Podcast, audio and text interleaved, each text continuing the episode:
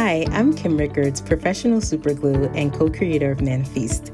Manifest is a global platform with a vision to empower professionals of color to make connections and build intentional community to manifest careers, dreams, and goals. In this podcast, we will nurture, inspire, connect, and elevate our listeners through relevant stories and conversations. Now let's manifest. Hi everyone, welcome to another episode of Let's Manifest. Today we're actually going to be talking with someone who is pretty dope and interesting, and I would almost say quite mystical and intriguing, and he's going to talk with me about why he is not a rapper, but he's an artist. And the cool thing about this story is that as you hear him speak about his passion of art, you'll understand exactly why the title of the, the episode actually makes sense. One of the things that he said was, "My work attempts to regain the things that were taken away from my people. Things such as power, culture, the idea of self, and the idea of being Black and proud." Let's Manifest listeners, welcome Ludovic Nkoth. Hey guys, thank you for having me. Yes, welcome. I am super glad that you are here. And just because I probably did not give your name its proper glory, I would like you to tell the audience exactly how to pronounce your name. Of course. It's pronounced uh, Ludovic Nkoth. Ludovic Nkoth. Yes. I just love the way it rolls off. Um, today we're we're gonna be we're gonna be talking about you and how you got into art and all the cool things growing up all the way to present that you've been working on, and you know anything else that you want to share with us. But mm-hmm. Before we do that, let's have some fun. Let us start with quick trivia. So this game does not require you to think too much. In fact, I am going to tell you to say whatever comes to mind first. That way we, yeah, that way we keep it real authentic. And then we will, we'll do about five of these and then we'll get started. All right. Cool? Cool. All right. The first question, what is the name of the toy boy, toy cowboy in Toy Story? Uh, it starts with an H. Um, ugh, howdy? Woody. Woody, Woody, Woody. Wow. Woody.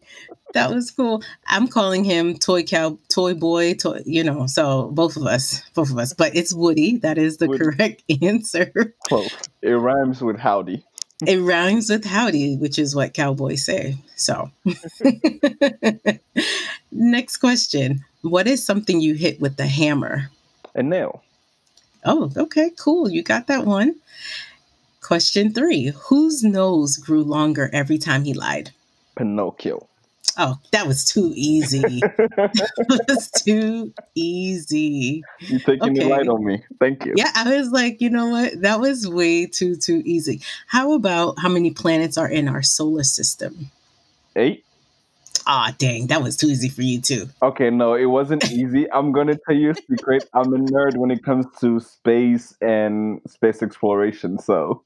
Ah, see, we're learning new things already. We oh, didn't man. even get into the interview. Oh, man. Don't that tell is, no, I was like, that is actually pretty cool. And the final question, what's the response to see you later, alligator? You just smile. Good answer.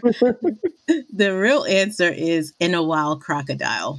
Oh, I, yeah. I'll be honest. I've never heard a response to that. I think people just say, yeah, they, they probably do say something like, yeah, or they smile or, or they right. kind of give you like a thumbs up. Because I feel like saying anything else could make the situation very awkward and... How do you leave after that? Right. It's like, I guess we're just going to be in this weird moment together. Sort of, kind of. Well, speaking of moments, so tell the listeners a little bit about about yourself and when you started. And we want to start to go into what inspired you to become an artist. Of course. Um, I'm Cameroonian born and raised till about the age of uh, fourteen. I think what really got me into art was the idea of creating um, a world that was um, way different from the world that I was currently living in, because growing up in uh, Cameroon, uh, my family and I didn't have a lot. So a lot of the times I didn't have some of the toys that I saw other kids play with. So I was always hands on trying to create these toys or these uh, spaces for myself. So I think um, having to find these little things as a kid just allowed me to be creative as, at a young age. And I just kept nurturing that uh, urge to create. And that's how all this started happening. Wow. So have you ever made toys? Did you make uh, your own toys? I used to.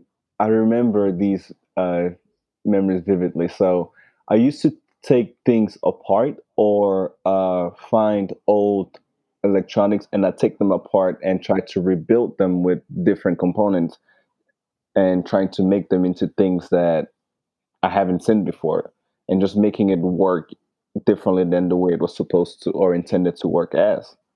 Hmm. Wow. And which was your favorite? Like, what's one of the the recreated toys that you made that was like super cool? Uh, we used to uh, make this little car toys that we used to actually push around with a stick. So, so I wish I, I'm going to try to describe it because I can't really, um, I don't even know how to describe this. But so what you do, you get some, a few sticks, and you pretty much shape it into uh, a car shape with a plastic bottle also sometimes. And then what you do, you cut up uh, some slippers, so the bottom of the slippers into circles. So those would be your tires. And then you attach those to um, the water bottle. And then what you do is the front wheels on the center, you attach a long stick that you'll be holding. So you go around town pushing that around, and that would be your toy. Oh, you know, that actually reminds me, it does remind me of a toy that I have seen children play with that sort of, it is a, it's a, it's supposed to be a car or a motor or something to that, mm-hmm. some type of toy. Mm-hmm. But I do remember there being wooden versions of toys like that, where there was a string and kids would drag it around, kind of like how there's trucks, like mm-hmm. little kids have um these trucks that sometimes they put their toys in and they kind of drag the toys along with them. So I'm guessing mm-hmm. it's along the same lines. Yeah, yeah, yeah. And it's funny because all the kids would try to have, you know, the best car or the fastest car or whatever. So we all would meet up on the around the neighborhood pushing the same cars and stuff. So so there was some competition in that too. So you weren't just creating, you were getting a competitive edge from a younger age. Oh, I've been competitive since I got out of the stomach, to be honest. And then, and, and again, so speaking of being competitive, how has that worked to your advantage? Because I'm just painting the picture for, for the listener. So you were in Cameroon, you migrated to the U S around like fourteen. I'm guessing then it was finish high school, into college, and then you went where? Like, after, what was what was that like? After um, college? Mm-hmm. Or uh, college was straight into being an artist? Um, I was actually, to me, I know there's like the difference between, or per se, you can't see me, but I'm using quotation uh, quotes, but I would, I've considered myself an artist since high school, to be honest, uh, because that's where I actually started getting recognition uh, around for my work. And I had a few teachers that were encouraging me to enter competitions, and, you know, things started moving slowly with that. But after undergrad, I went straight to um, get my master's, and I'm actually in a master program right now too. Oh my goodness. Wow. Congratulations. Thank you. Yeah, that's dope. So your competitive edge came from, again, you having hands-on experience from an early age, mm-hmm. and then getting that support as a teen, which is usually people would say the, your teenage years are kind of like the critical years mm-hmm. to what shapes you, you know, in terms of guiding you into the direction of where you should go. So you were already being encouraged and guided. And then you go to higher education, you complete that, and then it's you are opening a studio, or what happened after that? Were you painting for or creating pieces directly for for people, like uh, individual purchase, is, or was it a little both? During uh, undergrad? Or after? Um, yeah, so a little bit after undergrad, things started picking up where I always had a studio where I was living in South Carolina. That's where I went to undergrad. And um, I rent, started renting my own studio at the age of, I think, nineteen or eighteen. I'm not too, I can't recall, to be honest. But I remember I used to have this small space that I could only fit myself in. And that's when I started pushing uh, the work more and started creating solely for myself and getting a few sales around uh, town, and went from town to around the state, went from the state to around the country. And then, you know, things started branching out. And after moving to New York, uh, things really, really started picking up really, really quickly. And now we're here. And now we're here. And when I started this episode, I read a quote that you actually said. And you said your work attempts to regain the things that were taken away from your people. Mm-hmm. When you said that quote, what was going on? Um, I think the idea of self is something that's constructed based on your surroundings and pretty much saying that you're a product of your environment. So in my country and in the majority part of Africa, what I was thinking about is that, uh, for example, the idea of voodoo was never um, a negative thing to us and to my people and to my ancestors. You know, voodoo was always just a way for them to uh, be in touch with, you know, nature, their ancestors, and just their surrounding. It was a way for them to celebrate uh, mm-hmm. personhood. But during colonization, that's when uh, European came and influenced and brainwashed the people, telling them that voodoo is the devil's work, and that's when Christianity was introduced to them, erasing the beliefs that they already had. So with the work that I'm creating, I'm highlighting some of these things like voodoo and reintroducing it to the mass population as a thing of beauty, as a thing that was just meant for us to celebrate each other rather than, you know, having this negative connotation that has been associated with it. Hmm. Mm-hmm.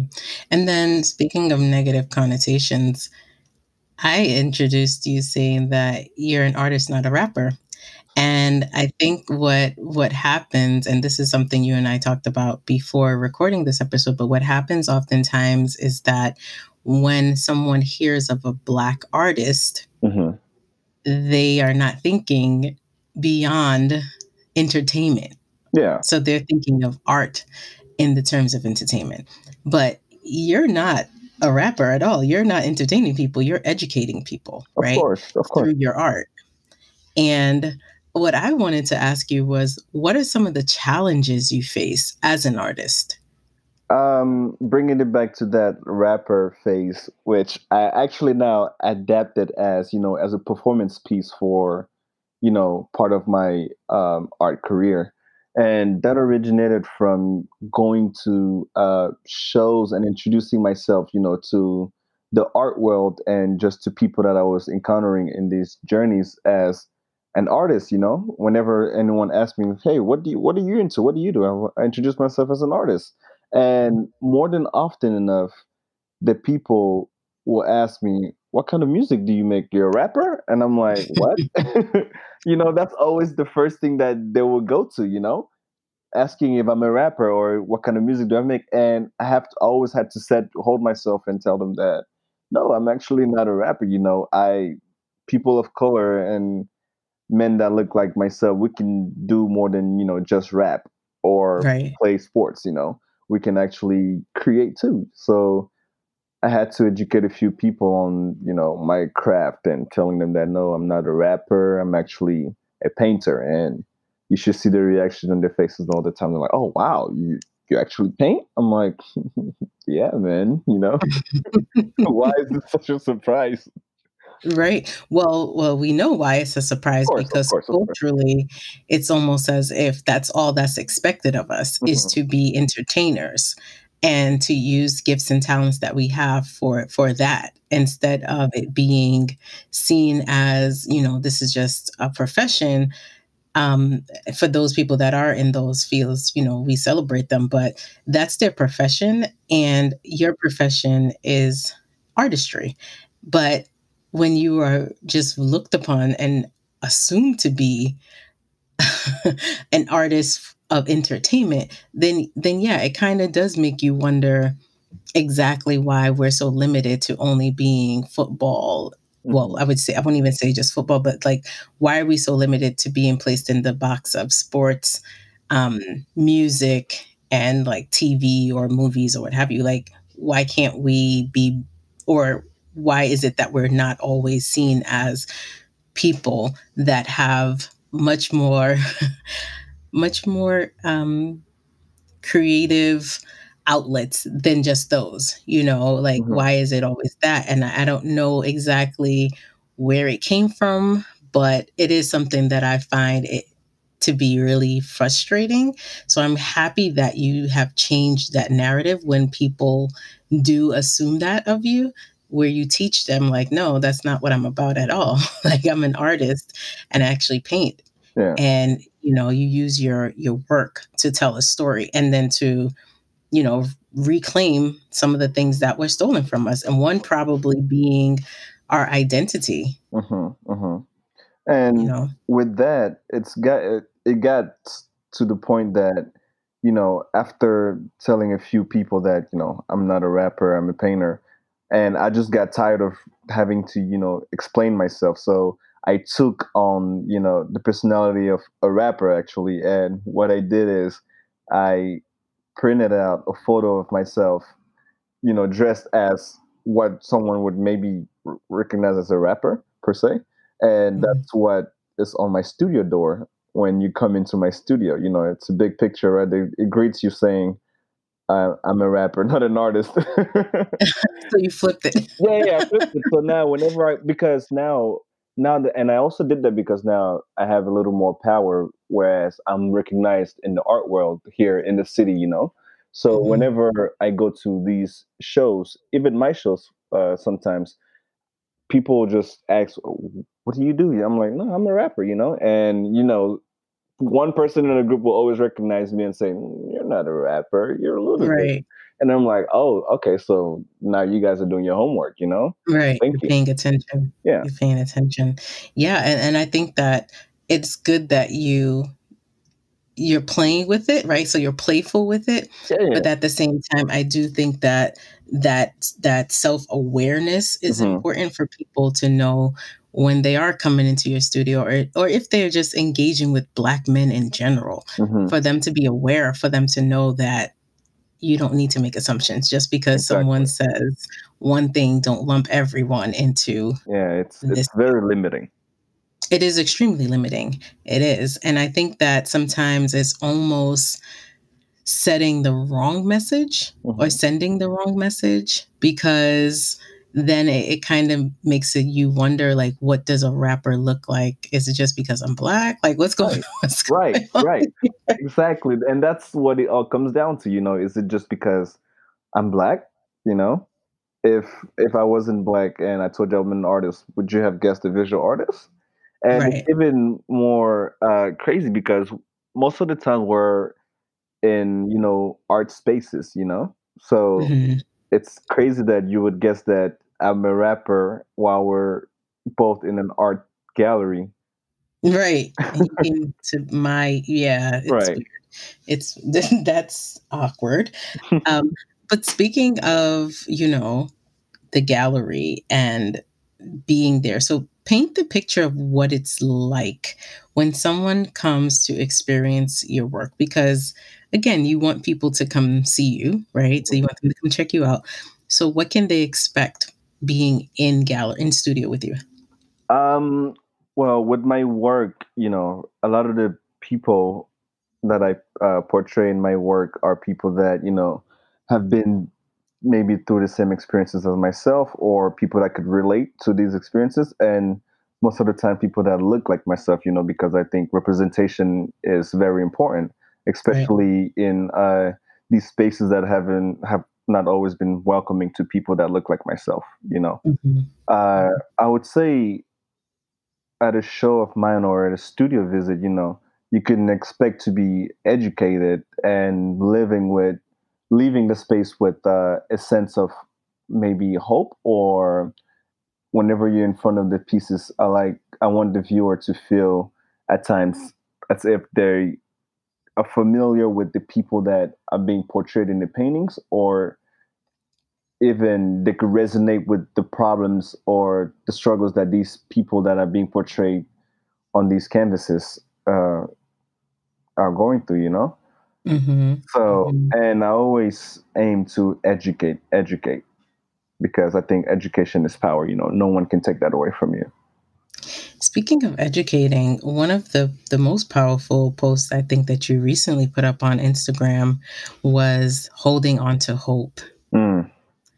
And that image was very, very, very inspiring. Mm. But it was also, to me, it was it was like I experienced sadness as well as joy. So I, although I felt proud, I still felt sad, because the fact that we have to hold on to hope, and hope is just supposed to be quote unquote free. Uh-huh. Yeah, it, not not for us, apparently. Exactly, not for us. And it that's what made me sad, because I was like, we have to hold on to it while others are freely hopeful. Uh-huh. Uh-huh. You know, um, tell us about that painting. Uh, so that painting, you know, came out of this whole uh, pandemic that we're going through, you know, and I had to run away from, not really run away, but I had to leave New York, because I knew how crazy uh, the place would get, because, you know, we have the biggest public transportation in the world. So I knew New York was going to get hit hard. Mm-hmm. So I was fortunate enough to uh, be able to get out of the city approximately, you know, whenever the news started getting into the city about people being uh, infected with the virus. Mm-hmm. I made my way back down south, where I still have family. And mm-hmm. I was fortunate enough to have a small space there where I can create as well. So the piece Hopeful came out of feeling as if I'm being trapped in, you know, this box, which was my studio at the uh down south, and that studio also have this red wall. So these red walls could also be a representation of, you know, danger or love, whichever way you want to uh use it. Mm-hmm. But on the other hand, that same piece is also a direct representation of what it's like being a black man in this country. You know, You're we're caged in in this uh, in these small spaces that we um, frequent, with not a lot for anything.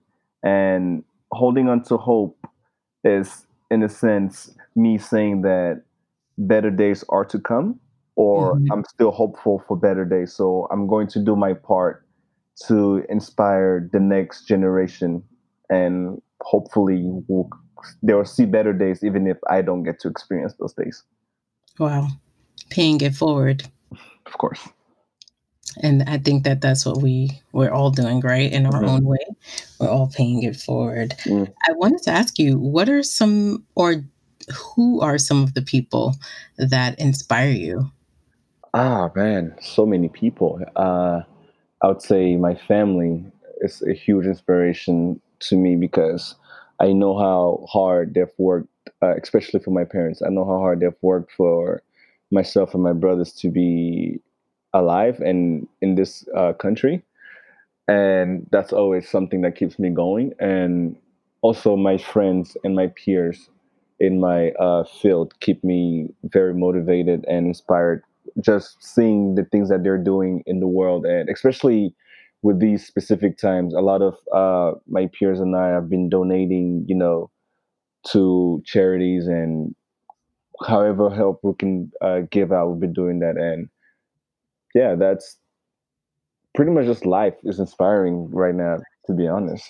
Oh, yeah. We, there's so much going on that, yeah, I, I can see it being quite inspirational, as well as s- at times it could probably be overwhelming, right? Like, yeah, right there's now, a lot happening. Yeah, right now I would say it's more overwhelming than inspiring, because uh, a lot of the times for me to feel like I'm making my best work, I need to be comfortable in the space that I'm creating.